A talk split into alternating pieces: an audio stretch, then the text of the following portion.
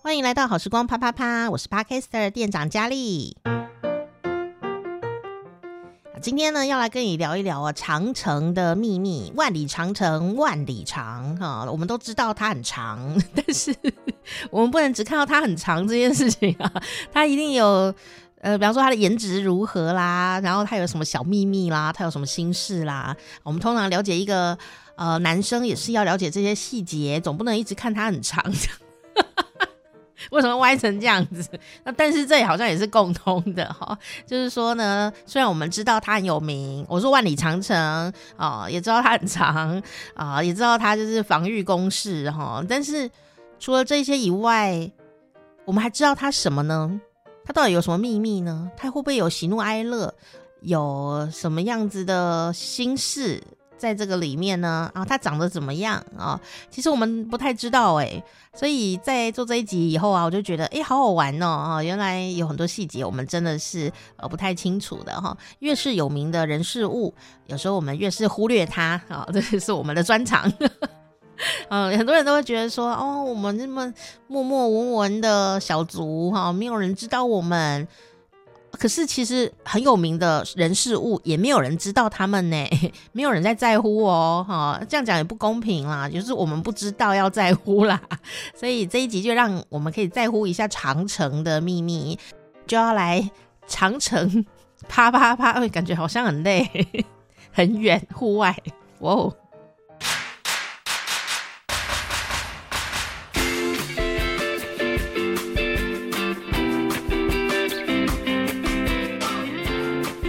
好，今天呢，店长佳丽又要跟大家一起去旅读中国了哦。那我们今天呢，要去一趟很长的旅行哦，因为呢，呃，通常我们都是单点单点的攻击，但是呢，这个题目一看就知道要。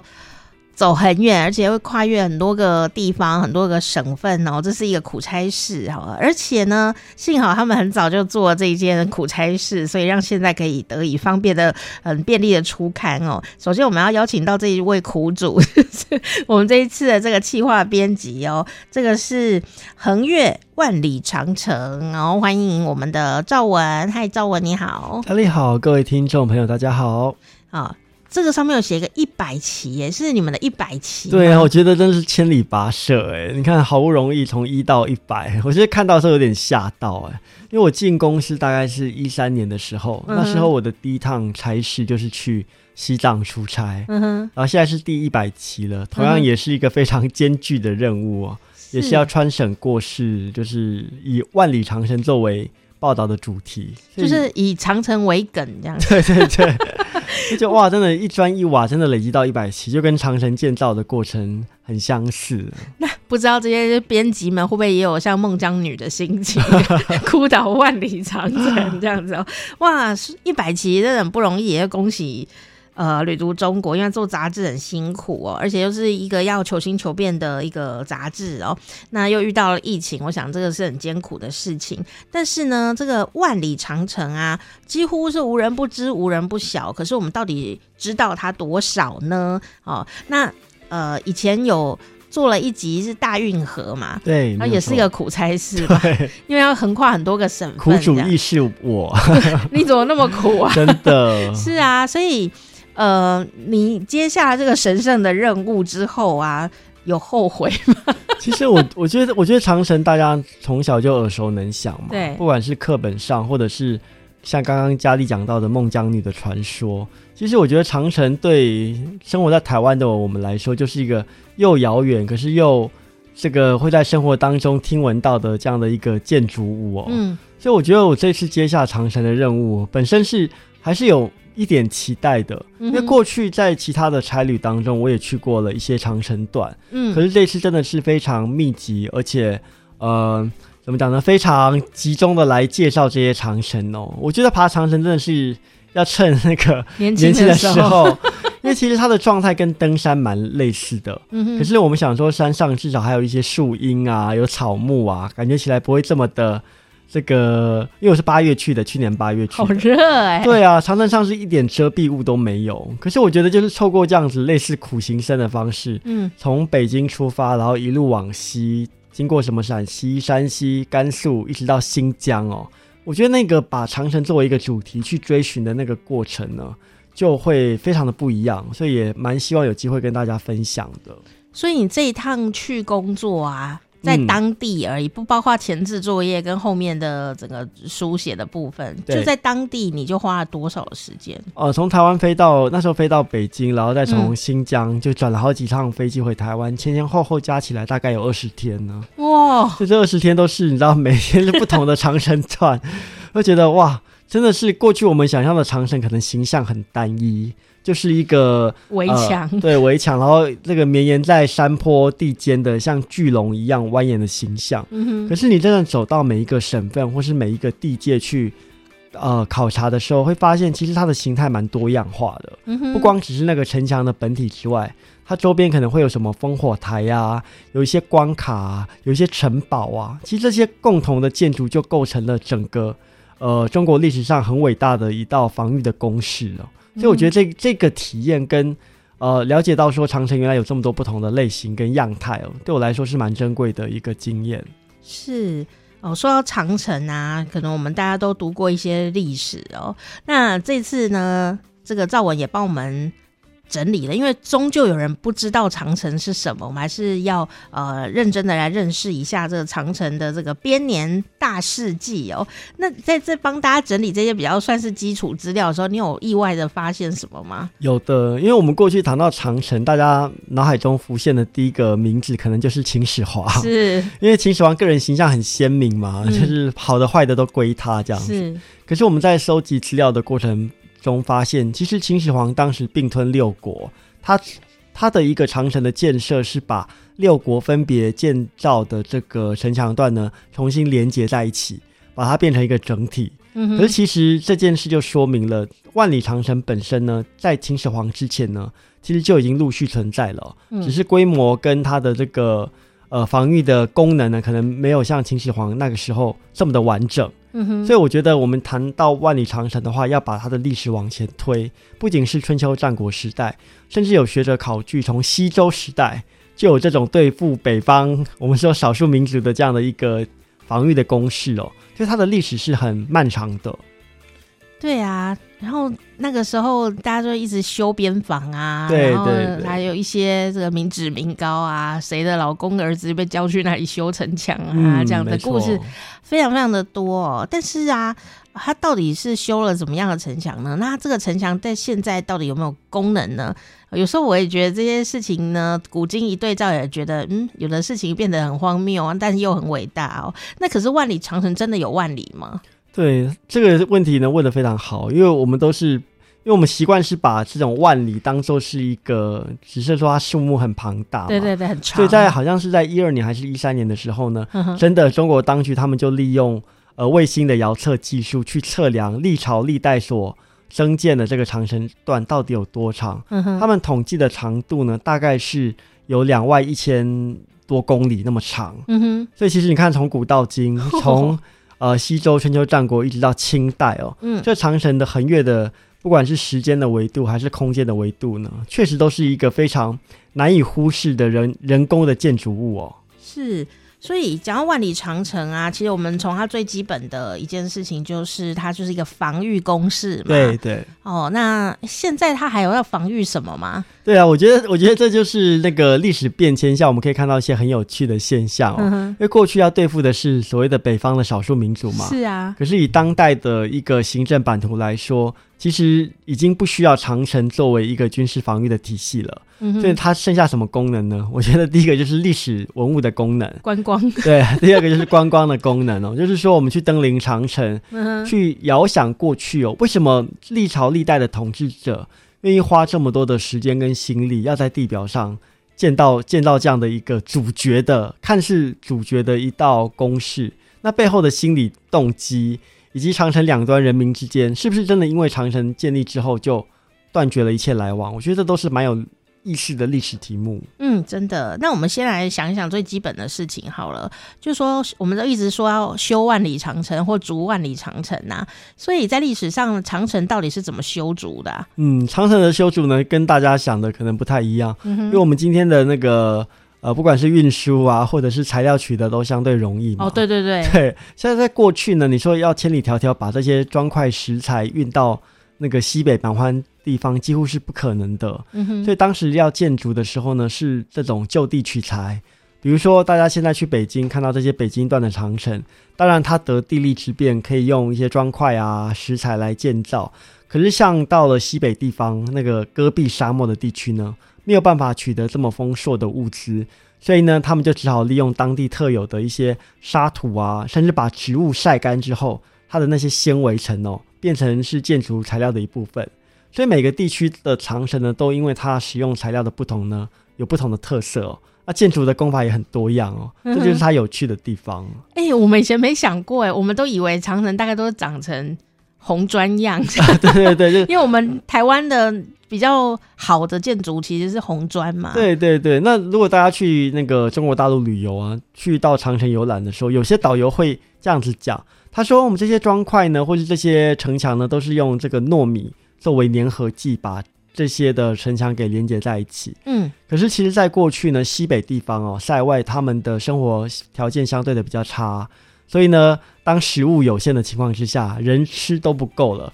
不可能再拿这些糯米糯米来来作为建筑的材料，嗯，所以基本上糯米作为材料呢，只会用在比较高端的建筑，比如说皇宫，比如说一些等级比较高的庙宇。哦，那一般这种城墙呢，它是没有办法用到糯米这么奢奢华奢侈的材料的，所以这也是这个考量到现实情况所做的一些调整。嗯，所以还是要真的很。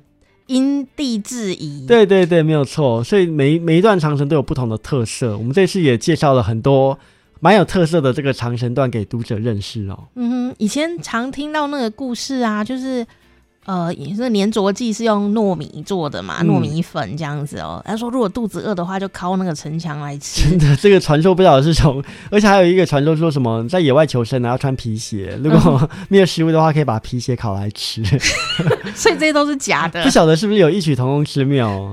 但是总之呢，你可能想要靠城墙来吃的时候，你可能会后悔，因为它可能不是糯米，对，它可能是石灰或者其他不能食用的这样的一个物品。哦、所以我们还是要爱护公物，不要乱敲人家的墙壁来吃。那这一次呢？这个赵文真的就帮大家就是做了一些介绍，就是说这个边防怎么修，然后用了哪些材料呢？哈，好像一个小小的科学尝试一样哦。所以，呃，这让我觉得很有趣诶，就是说长城那么长，原来每一段的材料是不一样的，有矿物，有植物哦。这个是我们以前呢很少去思考到的哦。所以呀，在长城这件事情上面呢、它还有它的呃。防御功能嘛，所以它有自己的这个炮台、烽火台这一类的，其实它也是上面的一个风景，对不对？对，没有错。如果大家去长城旅游的话呢，不只是要去攀越它的这个墙上的步道，最好是能够连周边的这些搭配的建筑物呢，也一并的参访。嗯。比如说烽火台哦，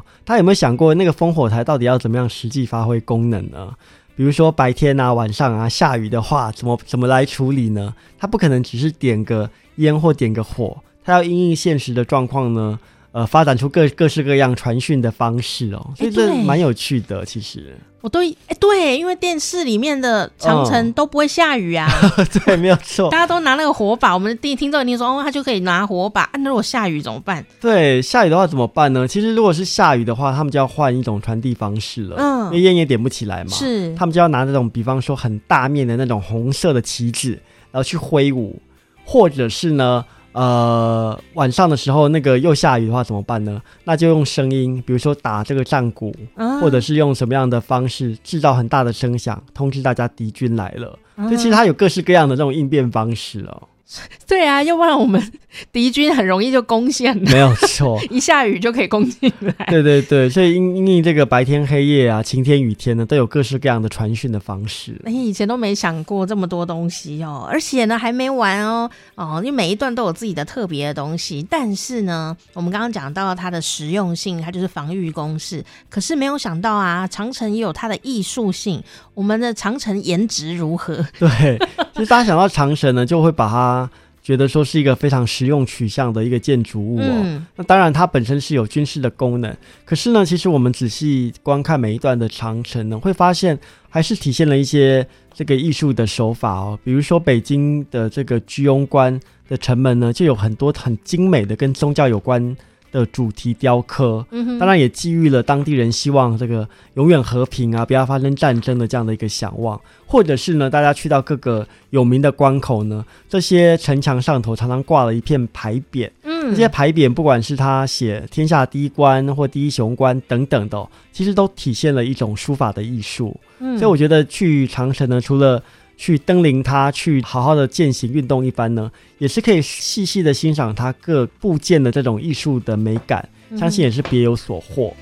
嗯、你看那个照片，或者说看他的那个形象，就会知道说，哎，当地人当时在建这段长或关卡的时候，怀抱什么心情哦？比如说，我们这次介绍的有一段，就是，哎。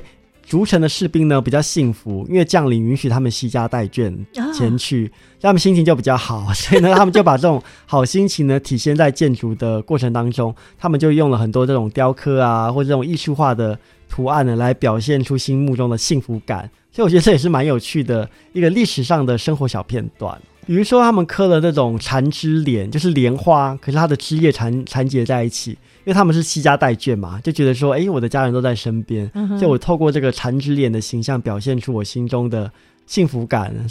那有没有心情不好的士兵？心情不好，倒是在居庸关刻了很多的这种宗教艺术啦，很庄严肃穆的形象啊，嗯、就是寄望与来生的，可能有各式各样的想象在里头哦。是哇，以前没有发现这件事，大家可以在这次旅途中国非常仔细的看，而且我觉得最好的事情是啊。我们不用脚酸就可以看到细节，也 不用热这样子哈。讲到万里长城呐、啊，你这次去采访有没有让你觉得特别难去的地方？这次采访，因为我走访了很多的长城段嘛，其实我会发现整个沿线的长城呢，除了墙体之外呢，有很多的这种小小的关卡，而且不仅是烽火台而已，它有一些是专门的。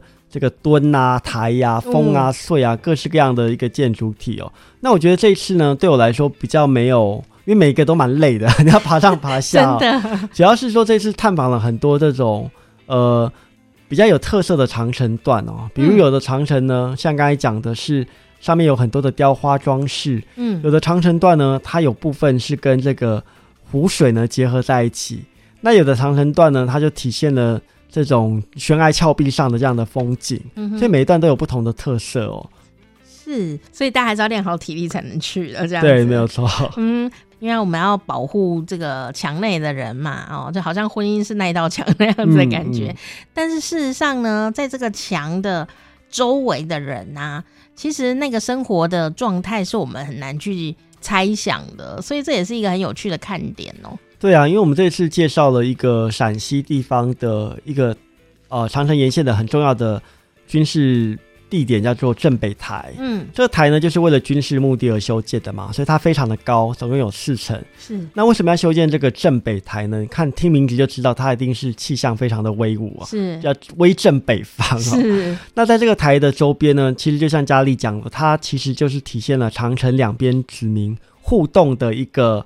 呃，方式哦，怎么说呢？因为在这个镇北台周边呢，设立了一个互市的市集，嗯哼，叫做驿马城，嗯，驿就是这个交易的驿，马就是马匹的马。像过去嘛，两边的人民要交易啊，北方什么最多呢？就是这些牲畜啊，马啊、马、羊啊等等的。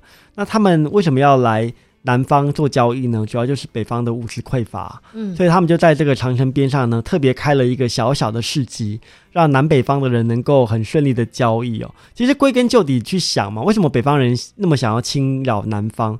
就是因为当当地的自然条件不像南方那么优渥啊，嗯、有这么多丰隆的物产，对，就他们就很渴望南方的物资，所以呢，历朝历代的主政者呢，就用这个方式来满足他们的需求，二来也减低两边。呃，这个发生摩擦的机会哦，嗯、那刚好在长城边上，呃，如果真的出了什么样的大事的话呢，又有镇北台台台的官兵能够及时的来援助哦。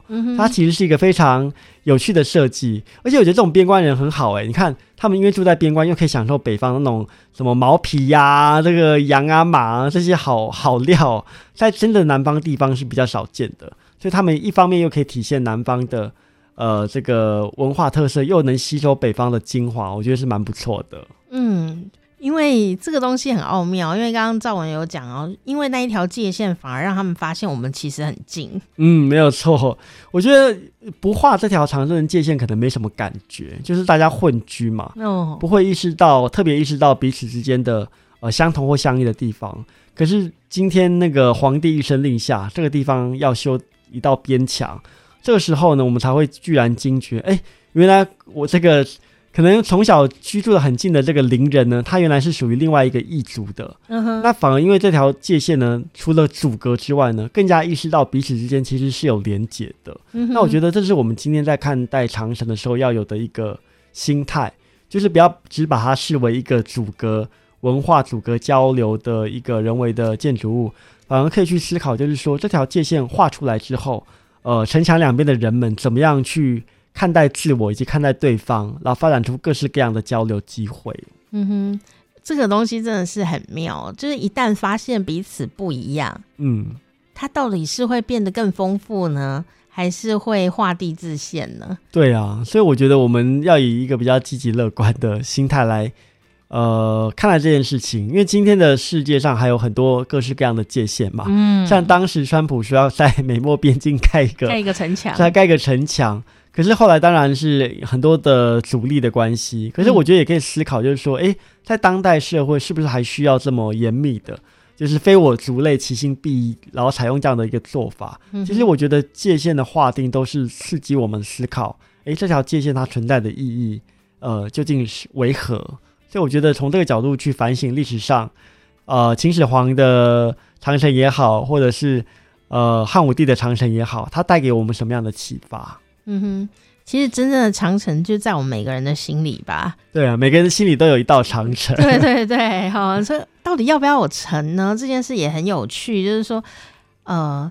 围墙这件事情，我我现在慢慢长大，发现围墙也没什么不好。嗯嗯，就是在心里面的围墙没有什么不好，但你要记得开一个小小市集在那个心里面，就像刚刚赵文讲的，因为因为你要做一些交流。嗯，但其实我们说穿了，还是想要保护自己嘛。对。好，那如果你这个心里面呢，就是需要保护的话，我觉得有一个围墙围住自己也是蛮不错。但是你还是要去做一些小互动，所以所以所有的城墙都不会只是城墙，它一定有一些通关的一些地方，一定要有一些通关的机制哦。所以，我们这一次在旅途中国里头，我们介绍了很多的这种关卡啦，比如说大家以前耳熟能详的长城是怎么样呢？长城是东起山海关，西到嘉峪关哦。对，这在一九九二年以前的教科书上都是这么写的。可是因为后来那个随着考古文物的出土呢。大家慢慢的知道，其实山海关并不是长城真正的东起点。嗯、长城现在真正的东起点是坐落在中国跟朝鲜，也就是北韩边境的虎山地地段，那边有一个虎山长城哦。嗯、那长城我也去过，其实你登上去呢，就可以看到北韩的土地了，嗯、所以它是非常靠近边界的一个长城段。那呃，历史学家考证，那才是长城的东起点哦。嗯。那西到嘉峪关呢？嘉峪关当然是一个非常重要的关卡了，是，也是丝路沿线或者是河西走廊非常重要的防御的堡寨。嗯。可是现在我们去想，就是，诶，如果长城并不是只是有城墙的实体，呃，还包括周边的一些。配套的公式的话，那么新疆境内有很多的这个烽火台，嗯，其实它也可以算是长城体系的一环，嗯，所以我们这次还特别跑到新疆去，然后去这个看一下这个新疆大地上的一些过去汉朝留下来的这些风水哦，嗯哼，所以那种那种感受会非常不一样。是你这一趟真的很万里耶，真的，我真的是这个刻苦耐劳哎。当然，我觉得做这种大题目对我来说是。有一些自我眼界的开拓啦，所以我觉得不管是京杭大运河还是万里长城，它不就是一个是水路嘛，一个是陆路，就好像一个十字架一样架起一个坐标。就是我觉得走完这趟真的是人生够了，觉得不虚此行。哎，还不够，我还要继续走，还有很多地方想去哦。怎么这么贪心呢？好，就是这么贪心才能做好一个计划，好来给大家带来很多新的这个报道哦。但是我们还是会很想知道啊，嘉峪关呐，它那么有名哦，甚至有一些很多诗词都在讲一些关卡的一些故事，这样。那它叫天下第一雄关嘉峪关，所以你这次真的拜访了它。对，嘉峪关其实是在明朝的时候重新建制起来的，它的关卡非常的雄伟，嗯、因为大家晓得河西走廊，它基本上已经是接近于，就是传统上来说，中原跟北方民族的一个地界了。所以这个地方非常重要。这个地方如果能够守得住的话呢，可能就不会给京师带来这么大的压力了。嗯。而且大家想一想，看明朝是什么样的朝代呢？它就是经过燕王朱棣的这个可以说是篡位啦，他把京城从南京迁到了北京，所以他的这个国防需求更加迫切了。哦，因为他靠更靠北边。对对对，他就必须要投入大量的工这个人力跟物力在这个工事的建筑师上。嗯哼。所以。所以现在我们现在看到的城墙呢，大部分都是在明代时候留下来的。那嘉峪关更不用说了，因为这样的地缘关系呢，嘉峪关的位置就越来越重要哦。不过今天如果大家有机会去嘉峪关游览的话呢，会发现它里头不是只有一个城墙而已，它有很多配套的措施，嗯，比如说有这个戏台呀、啊，戏台，对，有这个有这个关帝庙啊，它其实就是说当时的人呢，一因为这个受受命而发配边疆嘛。他还是希望能够保留一些原乡的习惯，就他有一些娱乐的设施，就像刚才讲的戏台，然后又有一些心灵的寄托，像这个庙宇。嗯，他等于是把他在中原汉地的生活呢缩小了，然后带到这个嘉峪关里头继续的生活下去，嗯，才能够一解思乡之苦。因为现在跟过去不一样，我们现在就要去嘉峪关很方便呐，啊，就搭个飞机或怎么样都到了。可是，在古代呢，你都要知道过了嘉峪关呢，能不能活着回来都是很。这个要交交托给老天的事情哦，所以在那种情况之下，真的是需要求神拜佛，取得心里的平安。嗯、所以我觉得去到这些地方呢，确实，呃，让我自己重新反省了那种历史上很苍茫的、很悲壮的那一面呢、哦。是啊，因为去那边就算是太平的状态，你也不见得能回来耶。是啊，因为路途太遥远了，而且中中边有一些什么。疾病啊，或是有一些什么瘟疫啊，那个都是很难预防的。而且他们是坐走路去的吗？对啊，当时就是呃人力，就是还有一些顶多是兽力啦，嗯，这个马力等等的。可是相比之下还是非常艰险的哦。是啊，是啊，而且那个整个气候完全每个省份都不一样哎。对啊，你看我们现在去到比较干的地方就受不了了，何况是当时的南方人要到那么远的地方。我、哦啊哦、天哪！所以你说去了很安全。那可能那个忧郁症都要发作了，也不一定哦。对，有些人就是在路途上就就不行了，不 不是就不行。我记得我在新疆的一个博物馆就看到一个清代的士兵嘛，嗯哼，他就是在那个地方，呃，等于是随大部队到那个地方戍守，然后部队给他的东西很烂嘛，就是只有一个房子，可是里头什么家具都没有，他就写信跟家里的人说，哎，请家里的二哥帮我寄什么什么来这样子。可是呢。为什么这封信我们会读得到呢？因为他没有寄出去，这个人就亡故了，可能推测是病死了。然后这封家书就放在他的衣服的这个内袋之间，所以你就觉得很感慨啊！你看他这么千里迢迢的跑到那么远的地方，然后写了一封家书，家人也没收到，肯定也不知道他就这样子呃亡故在异乡了。那只要到几百年之后，我们才会去呃怀想当时的情境，就两边都不知道对方的状态的。这样的一种心理的挂念哦，那真的是非常折磨人的。真的要拜拜，不然怎么过得下去呢？是的，是。不过我比较意外是说，我们好像对于历史上面这些片刻啊，感觉是蛮过于简易了。嗯，就想说关卡应该他就在那边，然后等下就下班了嘛，这样子。哦，没有哎、欸，因为他整个人生都已经到那边去了。对啊，对啊。所以他还有他的娱乐机制也是要有的。娱乐机制要有，其实通关本身也蛮。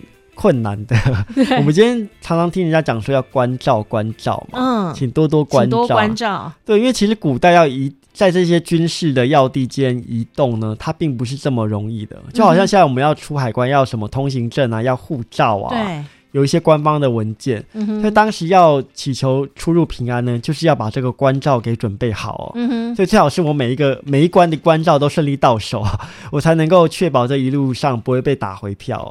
是，所以这次你可以在这个旅途中国里面看到真正的关照。对对对，它就有点像今天的护照的形式吧，要盖那个官方的这个硬件呐、啊，然后你要拿出来给对方检检核，看是不是本人啦。嗯、就在很早之前，他们就跟我们坐飞机一样啊。对啊，就是要过海关，确保安全嘛。其实刚才讲那个护士哦，可以补充一个、哦，当时两边交换卖东西，也不是什么都可以卖，就跟今日要过关了，你不是什么货品都可以带的。嗯，有一些违禁品是不能够在这个市场上交易的。嗯，比如说什么呢？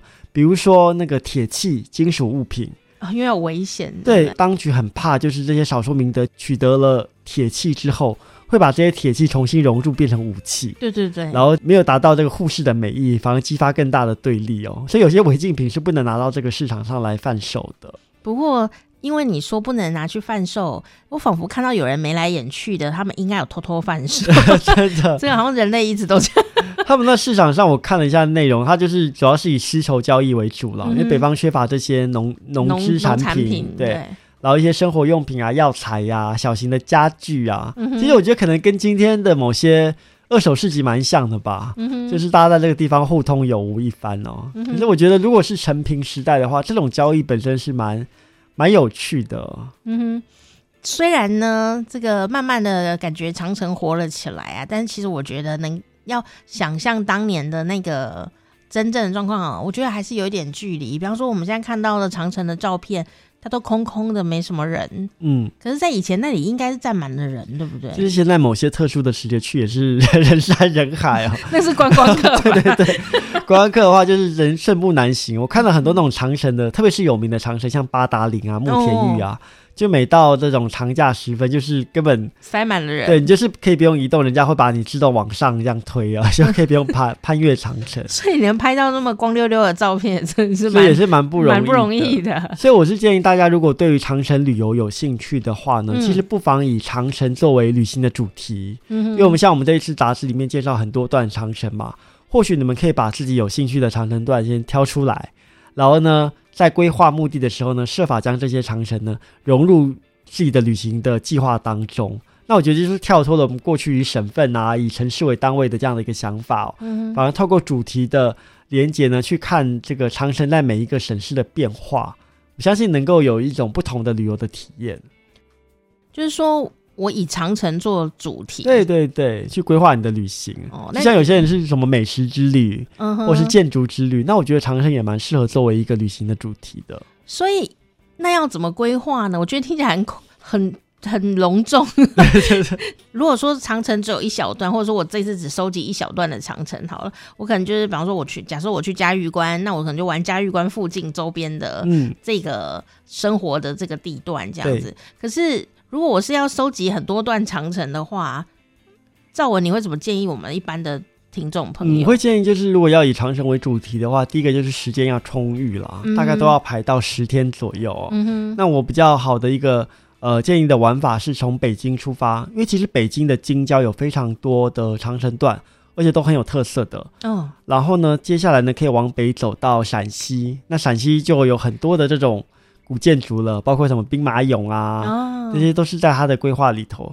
然后呢，一路往西走，可以走到整个河西走廊，就是宁夏、甘肃等地哦。那我觉得这个这个部分呢，就把长城作为一个旅游的目的地。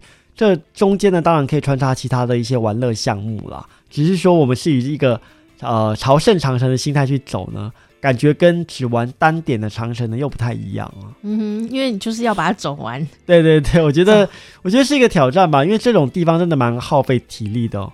所以我们刚才一开始就说了，要登山呢，至少山上有树木嘛。嗯。可是这些在呃坡峦上起伏的长城呢，基本上是没有遮蔽物的，而且你也不能不太能够后悔，就是头洗了一半嘛。所以你前面也是要走，对对对，前无古人后无来者。对对对，你就是卡在一个前后都是蜿蜒长城的一个状态哦，所以体力当然要练好。那也蛮建议大家就是。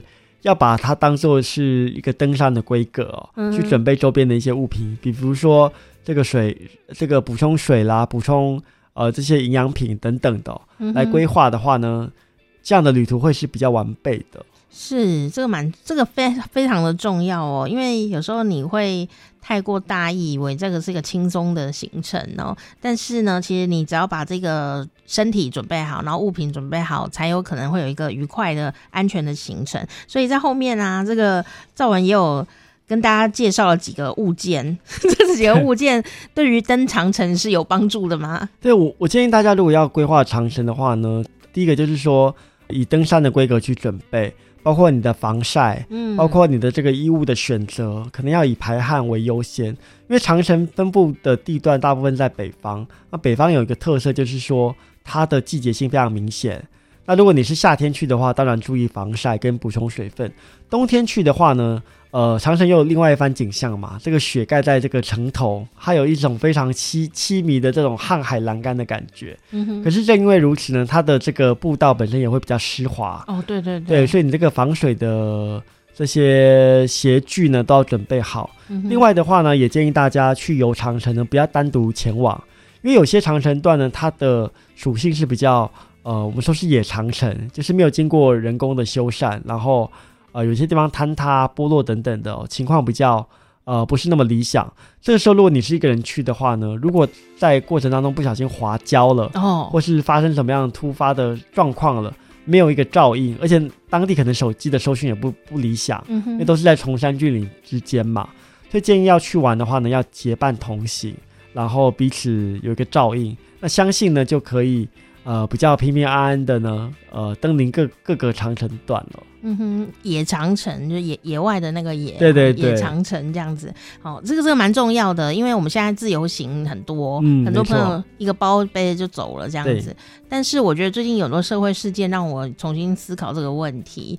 哦，就是说有些事情你以为你一个人可以做到的啊，但是事实上呢，比方说修水塔啊等等的，哦，你你可能需要专业的人帮忙，或者说你不要不要一个人去做这个事。因为有可能你发生了什么临时的状况，完全没有照应，这是很有可能的。对，没有错。这种高强度的这个运动，可以说运动，运动加旅游呢，还是觉得事前的准备功夫是要比较足够充裕的哦。嗯，所以如果大家将来有机会，呃，疫情好转之后呢，要规划一趟旅游的话呢，我觉得长城是一个非常推荐给大家的。一个很健康的行程，很健康，真的很健康哦。所以这一次走完了万里长城啊，我在想，真的有一个古人曾经这样走过吗？跟你一样这样走过万里长城吗？还是你是第一第一个这样走的人？其实说到长城呢，很多人都想挑战嘛，就是从头走到尾啊。对对对。我印象比较深刻的是，好像是八零年代有一对那个行为艺术家叫 Marina 吧，就是他们是一对情侣哦，他们呢。呃，本来一度要论及婚嫁了，可是因为中间有些这个分分合合呢，最后决定分手。那因为他们是行为艺术家嘛，他们就做了一个决定，就是两个人来到了中国，嗯、一个人从嘉峪关出发，一个人从山海关出发，然后最后他们会在长城的终点呃这个交汇，然后彼此道一声这个祝福，然后再往。各自的端点行去，向左走，向右走。对，就是说，透过这样的仪式呢，来见证他们两个人的分手的历程哦。好豪华哦！对，好豪华，我觉得好大手笔哦。那这这这样的一个行为艺术，后来有拍成纪录片，全程记录哦。那就是把那种长城跟那种人的情感结合在一起嘛。我觉得从孟姜女的时代就是这样子。为什么会有这种传说呢？孟姜女那么千里迢迢的去寻夫，甚至要把长城都哭倒了，其实也反映了当时人对于这种。呃，修长城，然后要横征暴敛啊，然后搜刮民脂民膏的这样的一个呃暴政的一个反抗。可这个反抗你不能够在现实生活当中实现，嗯，可是你可以透过一些神话、透过文学、透过传说来体现哦，嗯、把人民心目中那种对于 对那种呐喊，或者说对于美好生活的想象，都寄托在里头了。嗯哼嗯哼，对耶。我这时候就觉得孟姜女也是一个很奇妙的人，嗯，她古代女生不会这样到处乱走，哎，对对，她就是意志力非常坚强啊，因为她的她的诞生跟传说都是蛮神奇的啦。嗯、那那她当然有一些故事的原型哦，只是说我觉得从她哭倒长城这一段就可以发现，就是说这可能不是孟姜女一个人的故事，她可能是无数妇女哦，在家里等不到丈夫、嗯、等不到儿子，然后发出的一种。撕心裂肺的呐喊，然后化为这样的故事，还是还是一个豆腐渣工程呢？欸，有可能的，这种现代的那种故事新编有没有？为什么哭一哭就倒了呢？因为有人偷工减料。对啊，那就是长官来查说没有，是孟姜女哭倒的。品质堪虑哦。可是我觉得长城也很有趣，特别是明代的哦，嗯，他们工程非常的扎实哦，特别是有些地方那个砖块上还要盖上那个。督导人的姓名或是工匠的名字，嗯，以免将来出了状况，比如说坏掉了或崩塌了，就要唯你是问哦。所以是有产销履历呢。对对对，他们那个品管都做的非常的严谨哦，所以可能也因为这样子，我们今天看到的很多长城段呢，基本上都是明代的长城段，留的非常好。对对对，当然我觉得明代也是离现在比较近，而且它的那个技术啊各方面都提升了，嗯、也是个原因。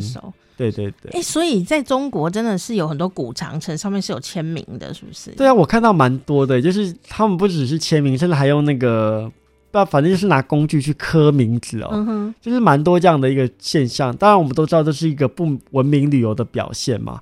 那提醒大家，到了这些长城旅游的话呢，当然不可以随意的涂鸦。二二来呢，也不要随意去捡拾那个砖块。因为都觉得说它是自动崩落就可以拿回家做纪念了，其实这都都是有一个法律的规范在里头的，所以请大家要特别的留心，不要因为一时的这个贪小便宜呢就触法了。他自己掉了也不行，因为也不行的，因为他基本上还是文物的一部分哦。那他掉了，他就让他躺在那里吗？呃，就是有有赖于当局好好的再择期来修缮 了。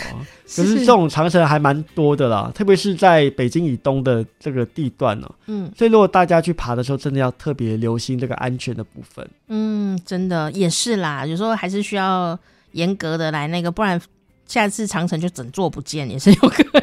大家都挖一块，那还得了？是今天呢，呃，请到我们的赵文呢来跟大家介绍，这是我们《旅读中国》杂志的第一百期纪念专号哦。那真的是一个大工程哦，就是横越万里长城都不需要卖弄什么梗哦，就是横越了万里长城这件事情。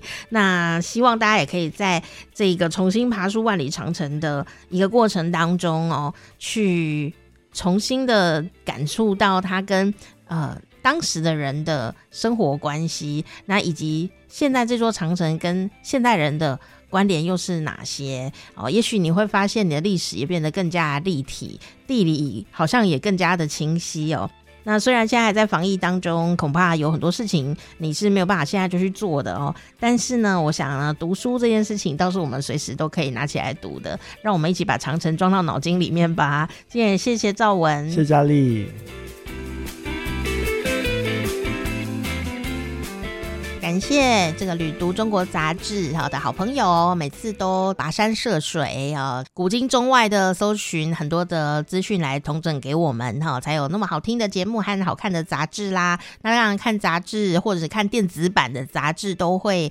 有丰富的照片，哈，那照片都很新，这是我每次喜欢看他们杂志的一个原因哦。当然，听他们讲故事也是很精彩的哈。希望你也可以多多支持他们，哈，请搜寻“旅读”，好，这个旅行的旅，读书的读，偶尔，哈，这是一个 O 一个 R 哈，旅读偶尔，你就可以找到他们的脸书专业啊，跟他们的官方网站啊，上面都有更多精彩的资讯，你可以来探索。那做这个 part 的时候呢，啊，其实中国大陆不是那么的平静啊，除了有全世界的新冠肺炎之外，还有呃长江的水患。我希望它不要再严重下去。我每天都默默的祈祷，不要再下雨了。但是我一个人的力量也不是那么的足够，我只能表达这样的一个小心意哦。因为有时候真的不知道该怎么办呢？啊，到底三峡大坝啊撑不撑得住呢？我我就想，他不管一开始工程如何啊，有时候遇到这个从来没遇过的灾祸，很很难预测未来会怎么样哈，所以我还是只能默默的祈祷。虽然这个政府一直放飞机过来这边，就绕绕来绕去，然后呢，也一直灌输呃这一些当地的朋友一些奇妙的观念哈，动不动就要捅我们这样子哦，为什么要让你捅？但是。我还是会很期待大家平平安安的过日子，哈，不管你是住在哪个角落、哪个地方，哦，因为日子真的不容易过啊。那现在又更加艰难了，哈，所以每次做这个呃旅途中国的部分的时候，我都会有很多感慨在那个心里面哦。当你把一个地方看成是一个脚印一个脚印踏过去的地方的时候，你对那个地方的情感是不一样的。你知道那个地方的细节的时候，你对他的感情也是不一样的。那当大家这边骂来骂去的时候，你如果把它看成一个团队、一个专有名词哦，那比方说中国好了，你就会觉得令人发指啊、不开心啊，或者怎么样很强，或者什么正负面的东西都有。但是你把它看成一个一个的人的时候，你会发现你很难去呃一分为二，然后就是对的或错的，好的或坏的，嗯，很难很难去呃这样子。那当然你要有这样的一个独立思考。首先，你要没有受过伤，哈、哦，就是说你没有被，嗯、呃，某些人欺负过，哈，因为有些每个地方都有坏人，我们只能这样讲，每个地方都有坏人，每个地方都有讨厌鬼，哦，那如果你被欺负过了，你要能够这么的理智的思考，其实很不容易啦，所以你也可以。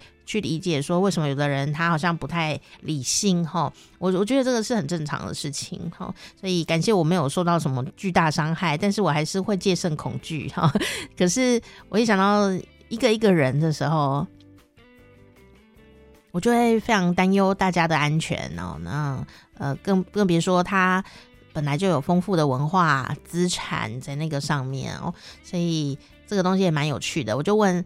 啊，旅读中国的好朋友们说，哎、嗯、最近我们的两岸呢关系好像不是很佳、欸，哎，气氛不太好哦。那你们的销路有影响吗？这样，哎、反而没有、欸，哎，这个很神奇哦。因为或许国际局势是一个国际局势，但是我们对于知识文化的渴望，并没有再分哪里的哦。我们还是很想知道，那这个我们一直很熟悉的名词啊，它到底有什么秘密呢？啊、它到底有什么细节呢？我们想要更知道。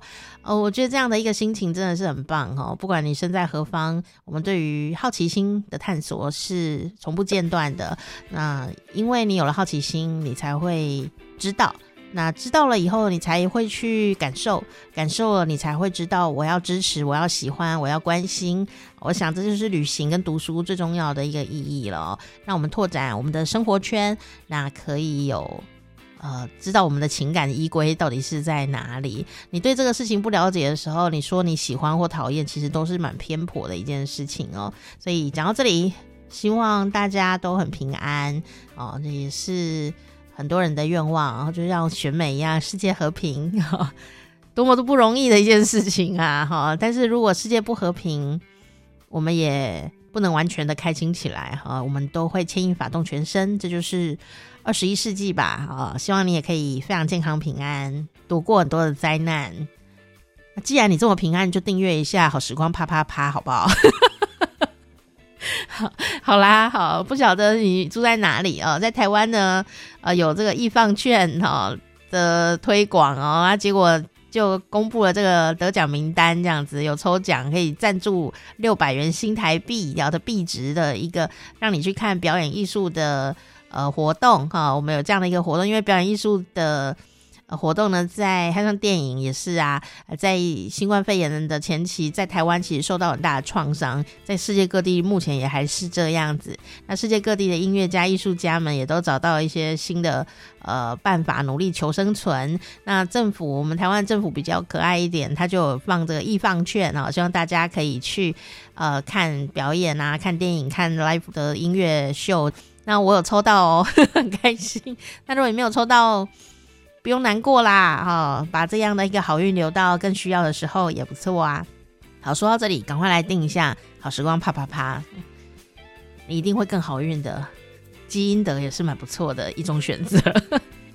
下次见哦，嗯啊